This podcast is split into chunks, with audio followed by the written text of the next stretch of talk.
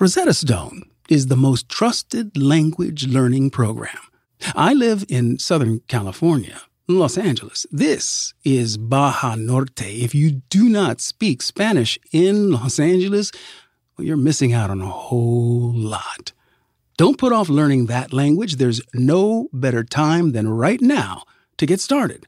And for a very limited time, LeVar Burton Reads listeners can get Rosetta Stone's lifetime membership for 50% off.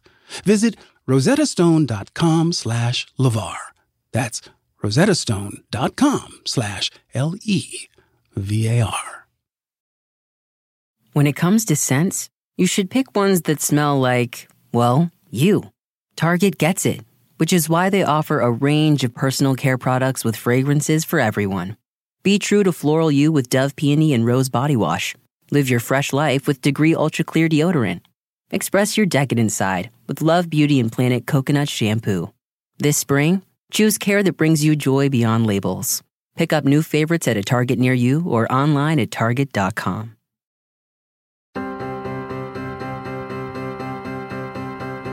Hi, I'm LeVar Burton, and this is LeVar Burton Reads.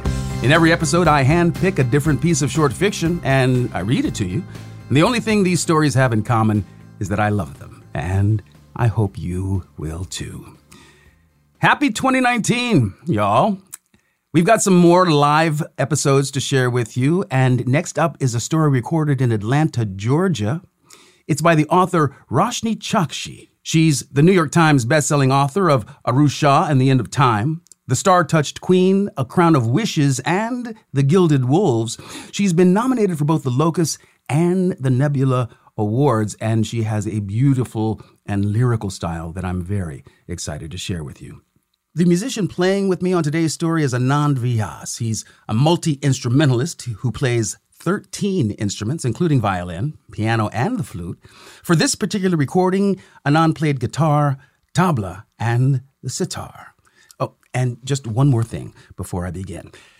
Today's story is inspired by the ancient tale of the poison maiden, or as the word Vishakanya literally translates, venomous girl. And remember, stay tuned after the story ends for my on-stage conversation with Roshani and now enjoy.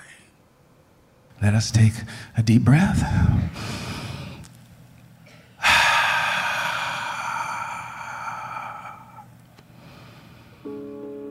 And begin. The Vishakanya's Choice by Roshani Chokshi.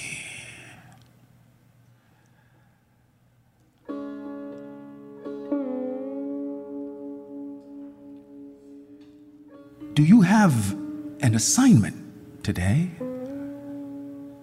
Sudamu swallowed nervously. Urvashi shook her head. No, today I wear red in honor of your virgin kill. There was no blood on her hands, but Sudha's mind wasn't convinced. Unless they were on assignment, all Vishakanyas wore white, but today Urvashi wore an oxblood langa, and a choker of rubies sat at the hollow of her throat. Sudha shuddered. Did you have to call it that?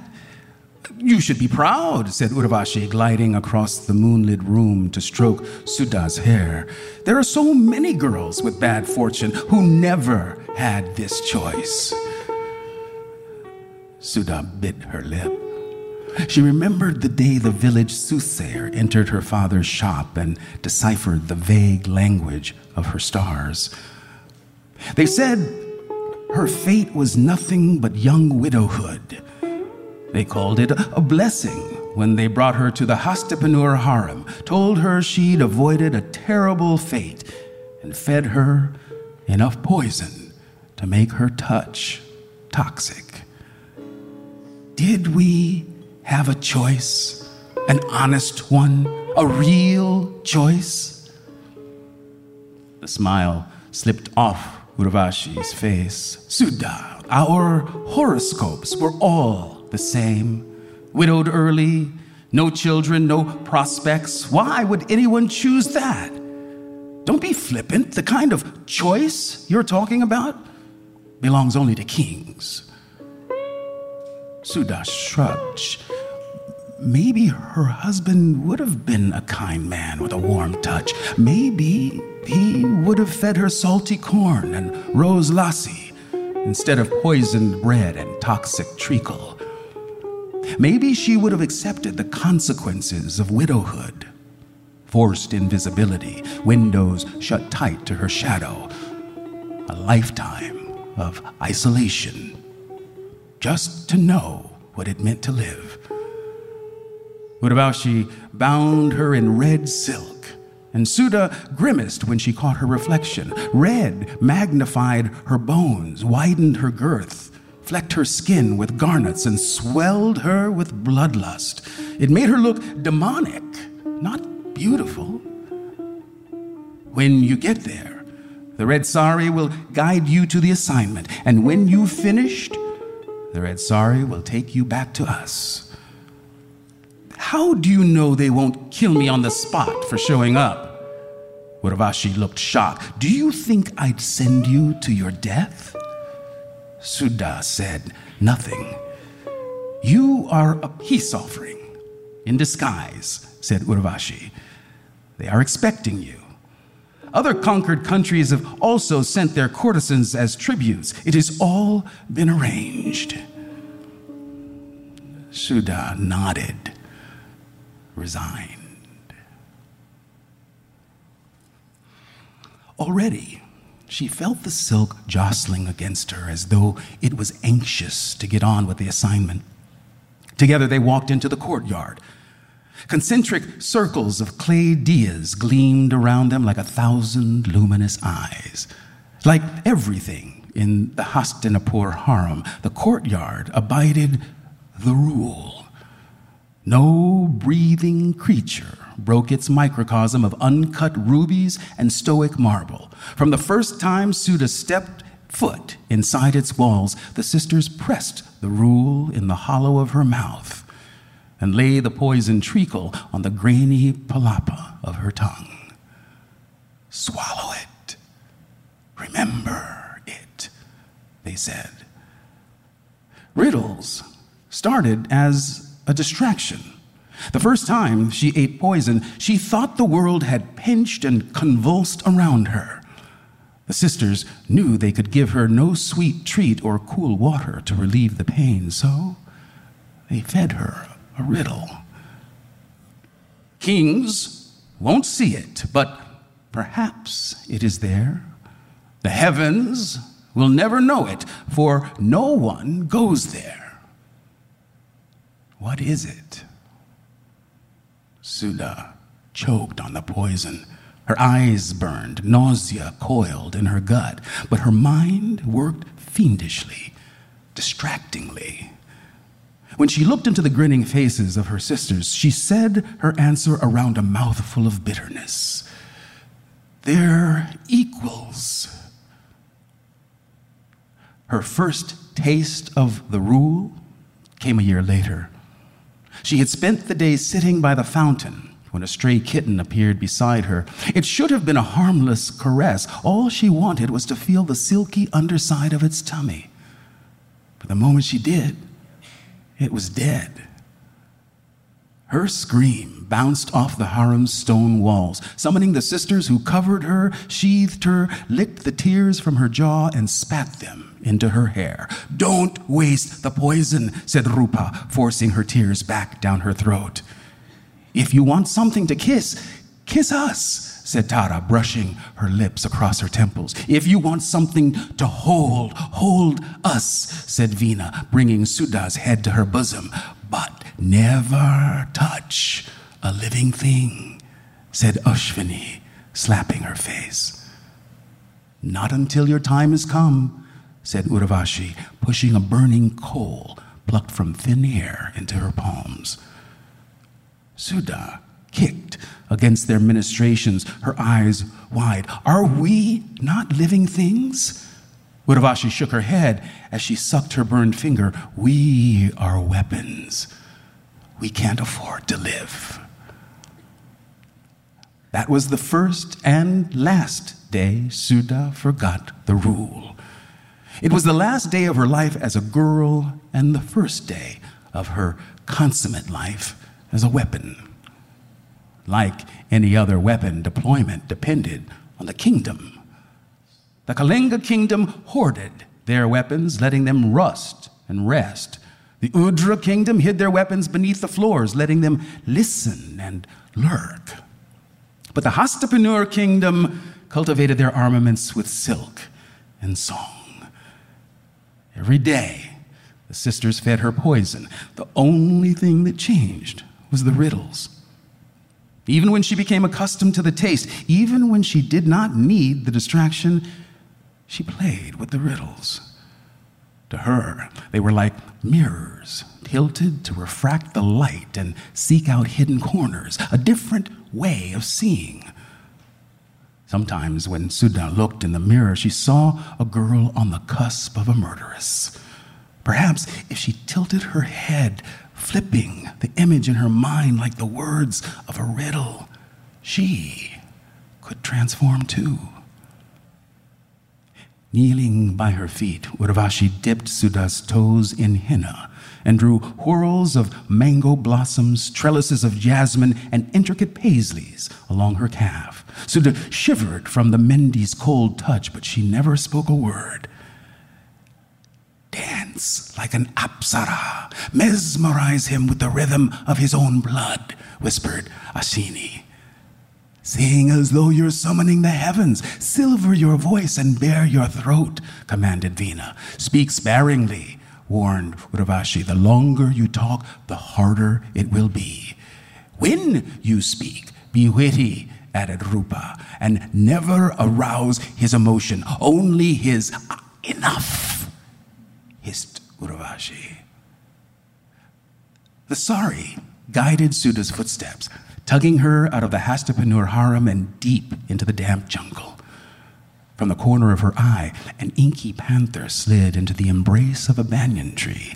Pearlescent moths fluttered past her, drawn to the torches her sisters held high above their heads. Sudha's chest tightened she wanted to sink her elbows into the ground, feel its slick microcosms. She wanted the rough roots to blur the henna, rob her limbs of their ornaments, strip the incense from her skin. But she stood still and watched her sisters throw fiery torches into the river, summoning the Makara.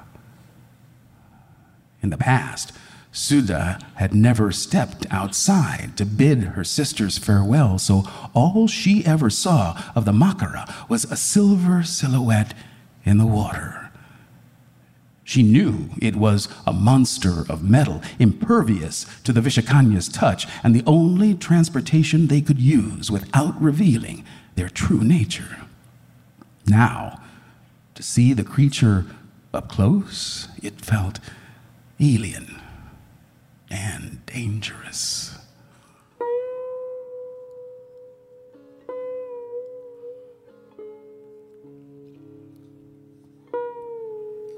Two luminous eyes broke the water's surface and out trundled the Makara, its silvery back shining like corrugated metal. Hmm, another assignment it said, eyeing them. Your emperor is bloodthirsty these days.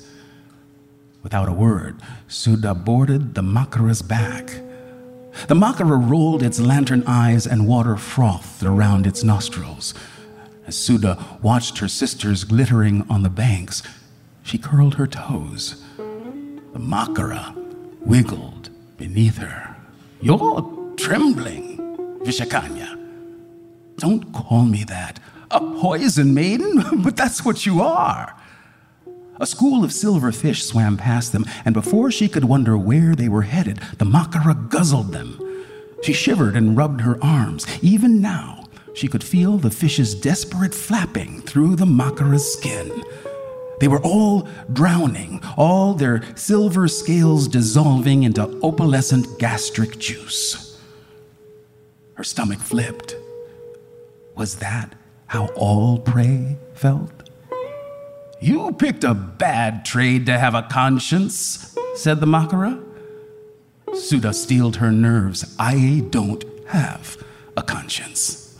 yes, you do, silly girl. Silly choice. I never had one, Sudha said tightly. As if in response, the red sari constricted. Her hand flew to her stomach as she sucked in a deep breath, challenging the scarlet. She held on to the breath until she felt lightheaded, until she felt the threads panicking and unraveling. This was her breath, and no one could take it, but perhaps she'd gone too far. Within seconds, the red gathered into a knot, pummeling against her stomach and releasing her lungs.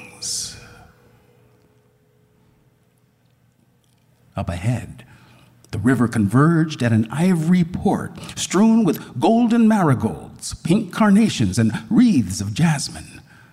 Unlike the stony beauty of the Hastinapur harem, bedecked in cold gemstones and silks, the city before her seemed burgeoning with all living things. I hope those slippers are thick. A trail of withered flowers is rather obvious.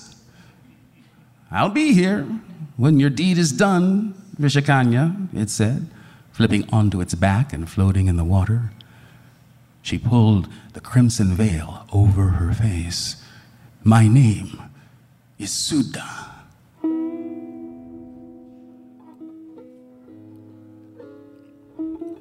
Double checking for holes in her slippers, Sudha slipped into the crowd. Past the port, glittering amber tents sprawled across the valley. Silver reflection pools filled with ambrosia and wine dotted the shores of the river. White tables piled high with savory dal, crispy paratha, and creamy kheer lay near a group of musicians. The city was celebrating the victories of a man who would soon be dead. Sudha walked past the feast, her eyes demurely fixed on the ground. Beside her, an emerald seahorse whinnied into the neck of a buxom apsara. Across from them, a host of Gandharvas played the lute, and the horned asuras swayed in dance. Sudha wanted to stay and hear the music, but already the Sari was pulling her past the crowds and into an amber tent. Any attempt she made to dig her heels into the ground was immediately rewarded by a constricting sensation. In the back of her mind, she heard Urvashi scolding her. Before her was a glorious opportunity to bring honor to the Hastinapur kingdom and finally embrace her sister's legacy. But Sudha bristled and dug her nails into her arms. Just a moment longer amongst the trees, one more second of life, of music. The moment she fulfilled her assignment, the damp walls of Hastinapur harem would swallow, quarantine, and hide her. When she grew old within its marble courtyard, when her veins stooped under the weight of poison, what then? Would they give her a poison her body couldn't metabolize? What memories would she tuck under her tongue other than a snatch of light, a half chorus of music, and the smell of the jungle? The sari didn't care for her reflections. It yanked her along, pulling her through the opening of an amber tent so quickly she could only glimpse the name in a blur. Tributes to the Emperor Alexander!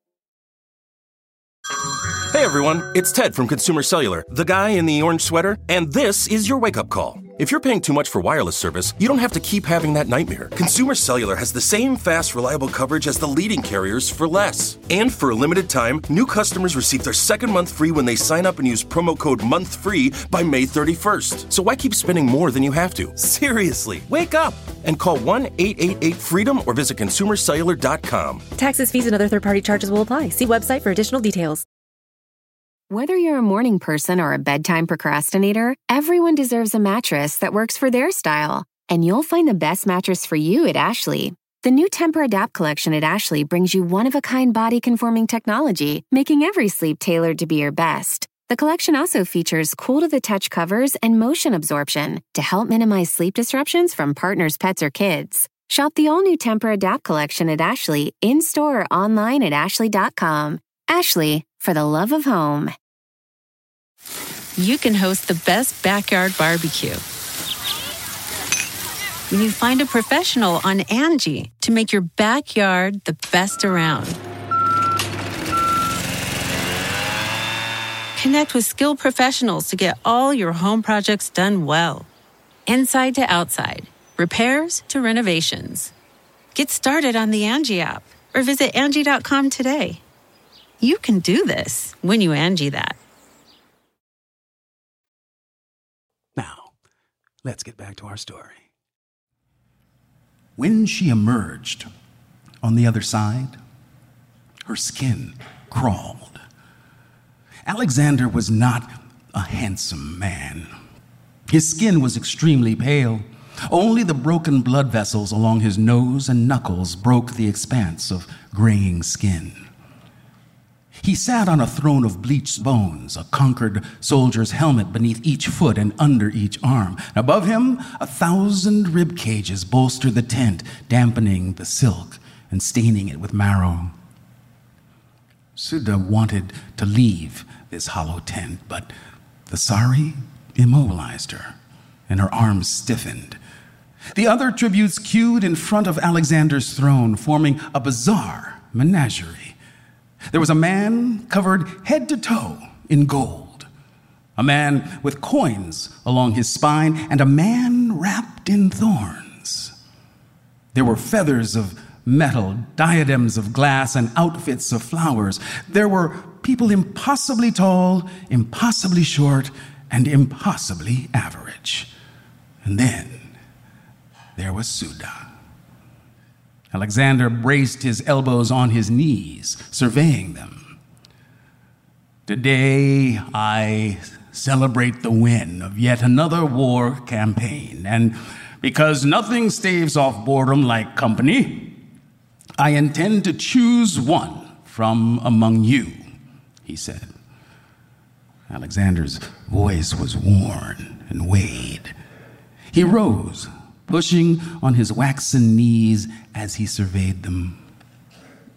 I could filter you out by beauty or age or color, but I don't care for that.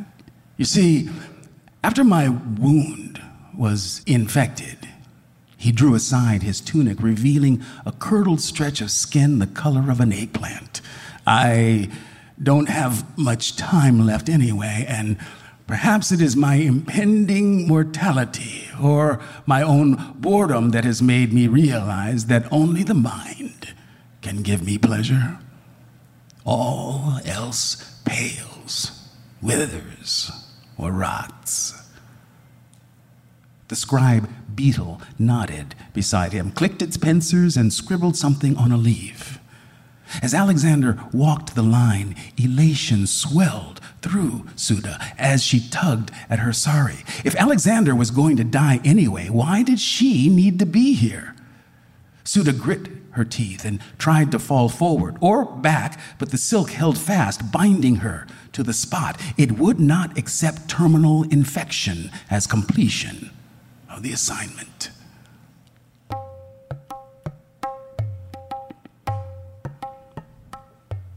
Alexander stood in front of the gold painted man. Tell me, what is my worth? The gold painted man balked. Sire? Alexander leaned in, his hawkish nose bumping against the man's. What is my worth? When he drew away, the man's paint had smudged. Rivulets of sweat stripped away the gold man's paint, revealing kaleidoscopic skin that shimmered and glittered. Uh, all the gold in the world? Alexander shrugged. Boring. He pushed the man away and wiped his hands on the front of his tunic. Next, he came to the man with the coins along his back. What is my worth? You are worth your weight in salt, Your Majesty. Hmm. Alexander snorted. Boring. He moved to the man in thorns. What do you think? You're worth your weight in a man's blood, sire. Alexander swiped the sternum of the man wrapped in thorns, piercing his flesh. A weird smile slipped onto his face as he leaned forward and sucked the man's broken skin. For a moment, Sudha thought she was saved, but then Alexander backed away. I have seen all the blood in a man, and it weighs far less than me. Her heart fell as he walked towards her. What is my worth? Sudha stopped struggling against the sari and squared her shoulders. She did not want to answer him, but the question intrigued her. In the Hastinapur harem, riddles were her only solace. She thought about the revelers outside the tent, the bones along the walls, and the patient regard in his eyes. She thought about his military campaigns, conquests, and inevitable end. She knew the answer but didn't want to say it. She tried something obviously wrong, like light or happiness, but the sari wouldn't let her. Well, pressed Alexander. She fought the sari as long as she could, but in the end, legends, she gulped, her voice barely above a whisper. Speak up, Sudha swallowed. Legends you're worth your weight in legends. Alexander grinned and clapped his hands together. I shall interview this one personally. The beetle nodded, clicked its pincers, and dismissed the room. Alexander leaned against his throne and rubbed his distended stomach. Interesting. What is, my lord? No need to bother with the formalities of title, but what do I call you? do toxins even have names? Sudha's head snapped up. He knew what she was. Her heart fluttered. Monkshood, Hellebore, and Oleander beg to differ, she said. Sudha also disagrees with you. Alexander laughed. Very interesting. Her gaze darted around the room. Any minute now, someone would barrel through the room and kill her. An assassin had no place in an emperor's company. No one will harm you, said Alexander, following her gaze. In fact, I believe your emperor and I want the same thing. Alexander cleared his throat, kneading the heels of his palms into his sunken eyes. I'm very tired, but I want more than rest, he said, peering at her from the lattice of his fingers. You see, I am already a legend. Already. They call me Alexander the Great. I lived unlike any man, and I shall die unlike any man. He yawned, and Sudha stared at him. Alexander's body seemed engorged with other people's blood, and he pooled out of his throne of bones like thinned milk. Life clung to him in wisps. I was planning on framing my companion of the evening. Everybody likes a good murder, he said with a shrug, but this, this is a much better option. Sudha clenched her fingers. Even now, she was just a weapon. The only difference was that her task had switched allegiance. She walked in a circle around the tent, toeing its amber edges and stroking its fractured femurs and metatarsals. With each stroke, Alexander shivered. He had absorbed his conquests and sat at their core. Finally, she glanced up, and what she saw rooted her to the spot. All around Alexander, glowing choices lined his walls. They were signs of his importance, a currency of power. They were bottled and distilled, shimmering or inky, reflecting all that he could do. A choice for decisions, a choice for food, a choice for listening. Sudha's heart constricted in envy. I will not last through the night, he said, wheezing. Her eyes widened and a smile slipped onto her face. All she had to do was wait him out. She would never need to touch him, never need to kill. Then I'm not needed, she said, speaking more to the sari than to Alexander.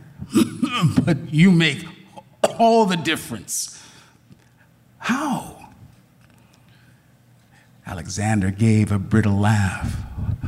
when this disease has its way, my bowels will spill out and stain this throne black and red with my own shit.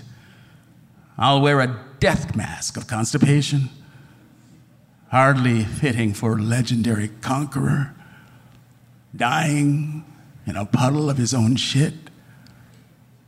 He paused and stared at Sudha. But if you would only kiss me once, my my death would be different.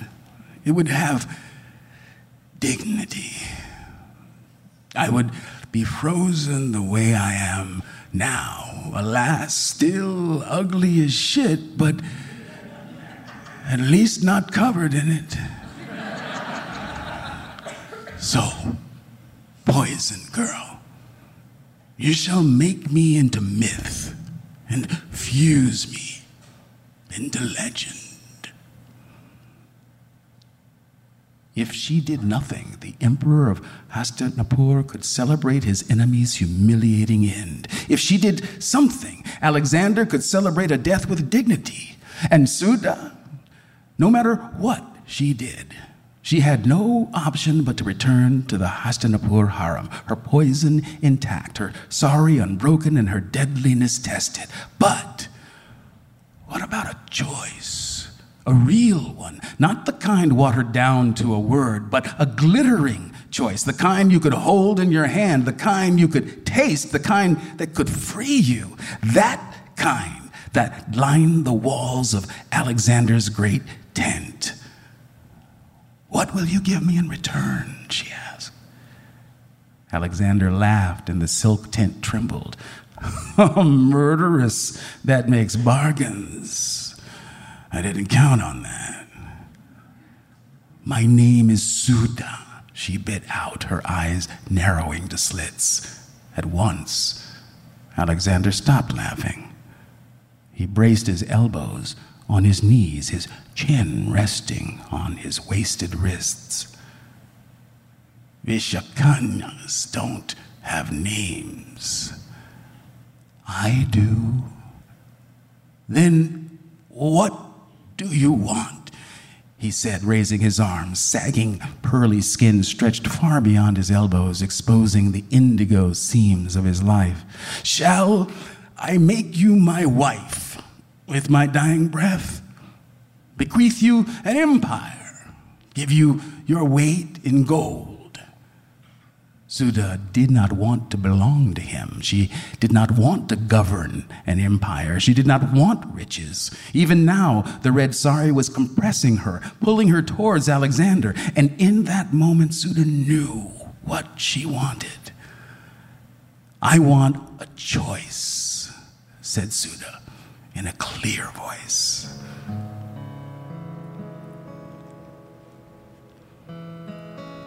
Amber tent shrank as though its shoulders had fallen or its bones felt sympathy for her.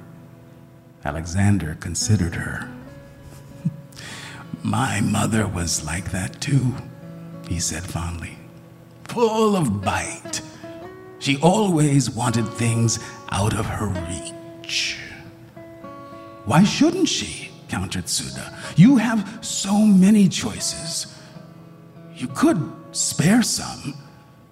Alexander steepled his fingers. His gaze fell on his wound. I did not deny you. Sudha tried and failed to steady the frantic thump of her heart. Was he considering giving one to her? Perhaps these. He combed his fingers through his hair, withdrawing something glimmering and pulsing. Cannot be bought. Perhaps choices. He gestured at the glittering gift in his hand. Spring up when history makes way for them. Perhaps they will grow like legends upon dead conquerors. He laughed, the glowing choice illuminating his face. I have many, but this one is most precious. It is from my. He stopped, swallowing his sentence. From a friend. He. Well, we had a thousand choices between us, but not the one we wanted. And may I have it? asked Sudha. It is yours in return for your services, said Alexander heavily. He clambered off his throne until he was kneeling before her. He bowed his head, revealing the alabaster flesh of his neck, and cupped his palms, extending them to her in an invisible oblation. Dear Sudha, will you make me into myth? Will you fuse me into legend? Sudha took a deep breath, staring at his hands. It angered her that something so precious could be given away so easily. For a moment, she didn't hear the revels. Before her was a universe, an irreversible moment of before and after. What would become of her if she took the choice? The thought left her weightless, but what would happen if she didn't take it?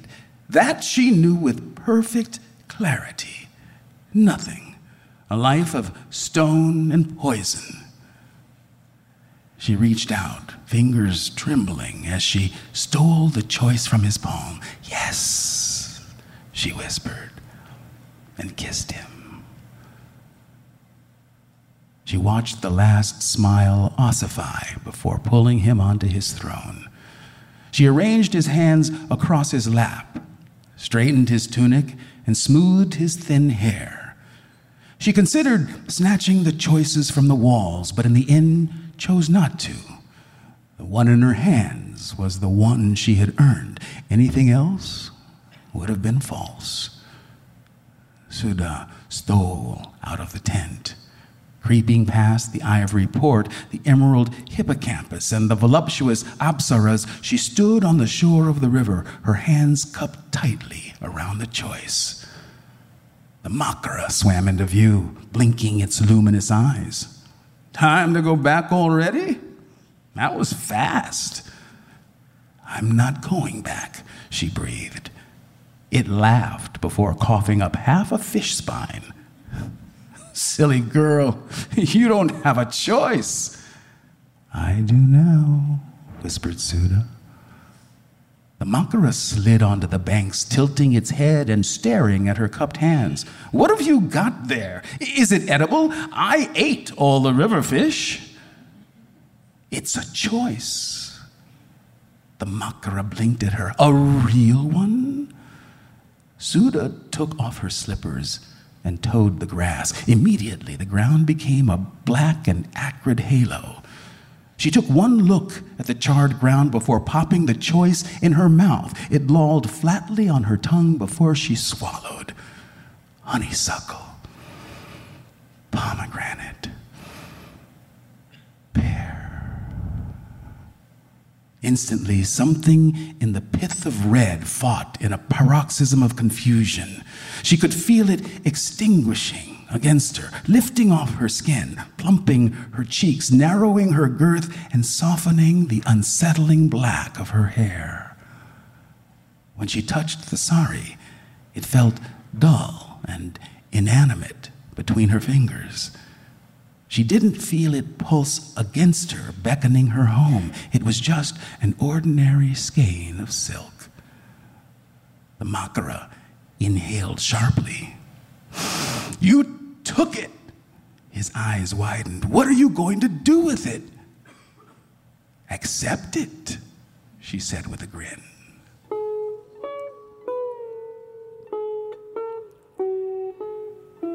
She sucked in her breath, staring at the blackened halo around her. It was like the first time she first understood the rule. The time when she stopped being a girl and became a weapon. If she stepped out of this ring, what then? She was too old to be a girl, too independent to be a weapon. What would she be next? What would she do next? She could lift her arms and try to scrape a star off the sky. She could luxuriate in stillness and silence and silk. She could eat things other than poison rose petal candies rolled in silver flakes, guavas with sunset flesh. She could taste what had long been denied monsoon rain, the soft violet of evening air, or even a kiss. All that mattered was that it didn't matter. Whatever she did, it would be her choice still holding her breath. Sudha walked out of the circle.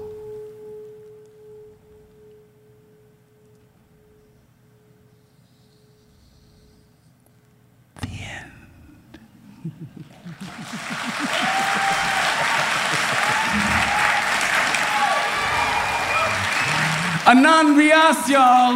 Anand Vyas. Anand Vyas. Thank you, brother. Thank you.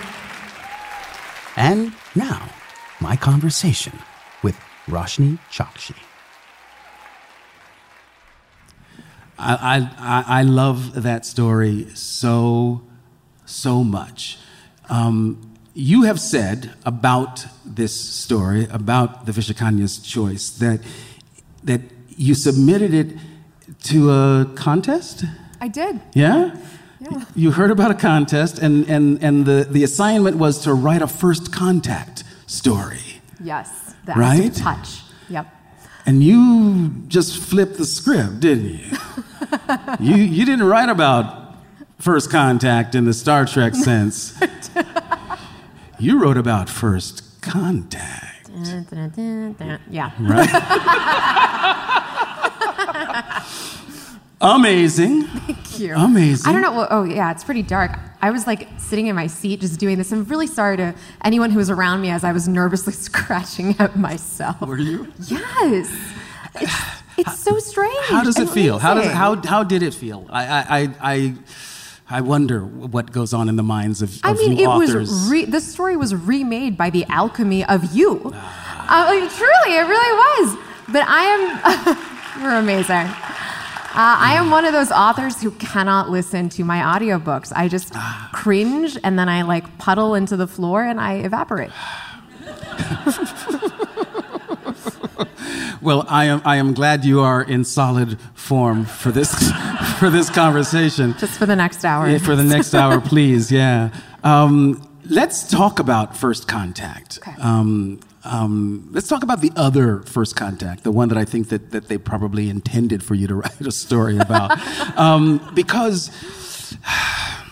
I don't know, I'm very optimistic. I, I, I also don't believe that, um, you know, we are the only sentient life in the vastness of this universe, and that sooner or later, perhaps when we get our shit together, Yeah. um, other life will reach out and, and make contact. waiting. And I, I'm, I think a lot about who I would want to represent humanity, right?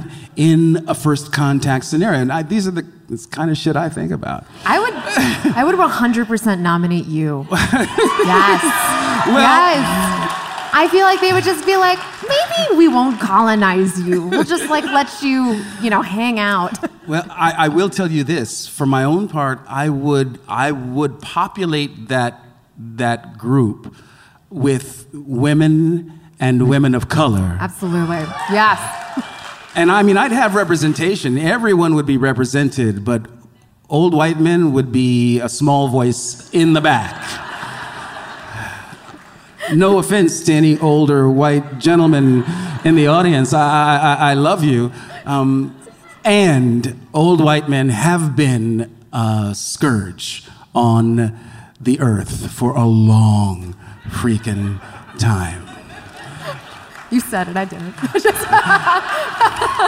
Come at me. yes, him, not, I, not I will me. cite chapter and verse. Chapter and verse. So, aside from me, who might you nominate to be in such a group making first contact? I really think that the Muppets would go over well. no,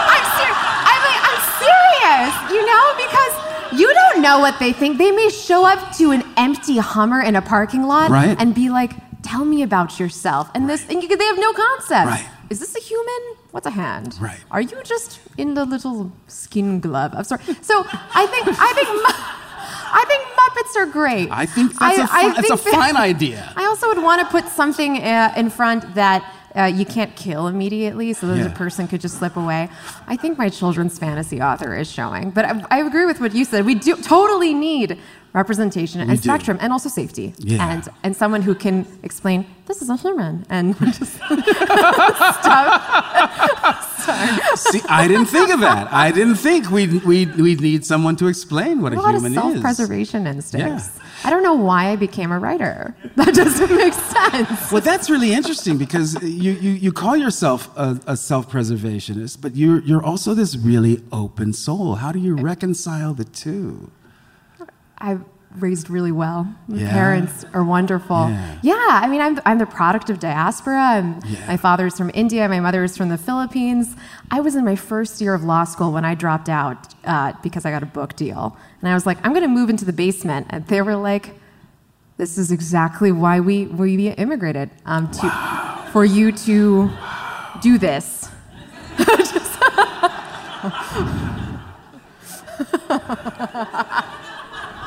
What a gift.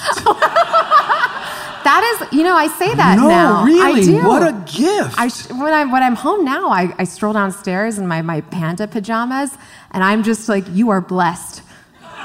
just, I love you. But but that's what I mean by openness. That Yeah. you you need people around you and stories that make you feel seen, and people who encourage you Yeah. to to try and to fail, Right. And that they will be there at the end. I, I consider that, that it is a luxury to be able to contemplate the future. If you are of a generation, and there have been many preceding our presence here, if you are of a generation that had to work and toil and strive to f- provide for your family, assimilate into this American thing, this experiment that we're doing, you did not possess the luxury of dwelling in your imagination. The sacrifice that that generation has made for us is that they have given us the luxury to be able to contemplate our future. It's a great gift. It is a great gift. It's a great gift. Sometimes we misuse it. It just- Okay. And we're going to open it up to questions and answers from, from, from the audience, but there are a couple of things that I, I, I wanted to just run by you, things that I have read that you have said. Oh, no. Okay? oh no. Find time just to refresh your soul with someone else's words. Oh yeah. That is such amazing advice. Yay! I'm glad. Yeah. You didn't you didn't think so before? I sometimes I sometimes emotionally black out when I say something intelligent. I'm all just right. like, you know what I mean? You're just you like, should I write will this never one get down. that This moment one's really back. good. this, this find time just to refresh your soul with someone else's words. I like that. That's beautiful. Good job. That's yes. Rosh of the past. Yes. right? Here's one Oh no. that got my attention. Okay. All right? You're talking about writing. The minute that I waver on the voice, I've lost the whole thread of the story. That is true. It doesn't matter if the plot is there, if the voice isn't there, the soul of it's gone. That is true. You're deep. Well, I'm so glad you think that because um so yesterday he followed me on Twitter and I panicked. I was like, "Oh no." Because I have yesterday I was going on this long tirade about how Did you see this? I did not. Okay. But I will now. Oh no. I, guys, I was defending myself about writing a Santa Claus origin story. I was like, why is he in the North Pole? Why does he make toys for kids? What does it mean to have a manifestation of generosity in winter? And everyone was like, it's a Coca Cola ad. Sit down. Just like, was but I, I thought that he saw that and was going to be like, is this really what she thinks about? yes. In your own defense, you're the woman who, when writing Sailor Moon fan fiction, incorporated Indian gods and goddesses yes. into those fanfic stories. So you, my dear, uh, are always flipping the script Good. on us. Um. I think that's one of the things I love most about you. Oh, Thank you. Is that you take what you're given and you you meld in, you bring in the old, you mix it with the new, you forge something that we haven't experienced before. You're a storyteller, woman. A storyteller. Tell my parents. Roshani Chokshi.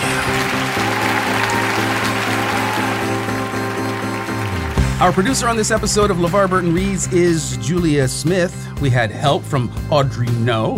The episode was edited by Brendan Burns. Music was provided by Anand Vyas, and you can find his music at his website, anandvyas.org. And a huge thanks to Roshani Chokshi. She has some incredible novels out there in addition to her short fiction. Check out her middle grade novel, Aru Shah and the End of Time, and her upcoming young adult book, The Gilded Wolves, which is coming out next Tuesday, January 15th. Now, if you love the show and want to help other people find it, give us a rating or a review on Apple Podcasts. And while you're leaving a review, why not suggest a story for the show? LeVar Burton Reads is a production of Stitcher. Our executive producers are Chris C.B. Bannon and Jenny Radelet Mast of the Flying Radelet Sisters and LeVar Burton. You can find me on Twitter at LeVar Burton and LeVar.Burton on Instagram. I'll see you next time, but you don't have to take my word for it.